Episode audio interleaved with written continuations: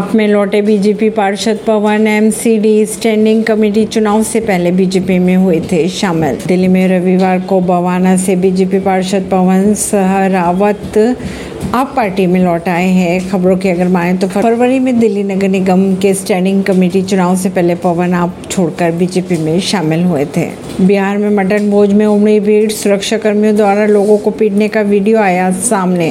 JDU के राष्ट्रीय अध्यक्ष और मुंगेर से सांसद राजीव रंजन सिंह उर्फ़ ललन सिंह के भोज कार्यक्रम में रविवार को अधिक भीड़ होने के कारण पुलिस प्रशासन ने लोगों को पीटना शुरू कर दिया। भोज में लोगों को मटन चावल खिलाया जा रहा था। ऑनलाइन सामने आए वीडियो में सुरक्षा कर्मियों के मार के कारण लोग ज़मीन पर भी गिरते दिखाई दिए। कर्नाटक में निर्दलीय उम्मीदवार के तौर पर जीती लता मल्लिकार्जुन ने कांग्रेस को दिया समर्थन। ऐसी ही खबरों को जानने के लिए जुड़े रहिए जनता सरिश्ता पॉडकास्ट से। परवीन दिल्ली से।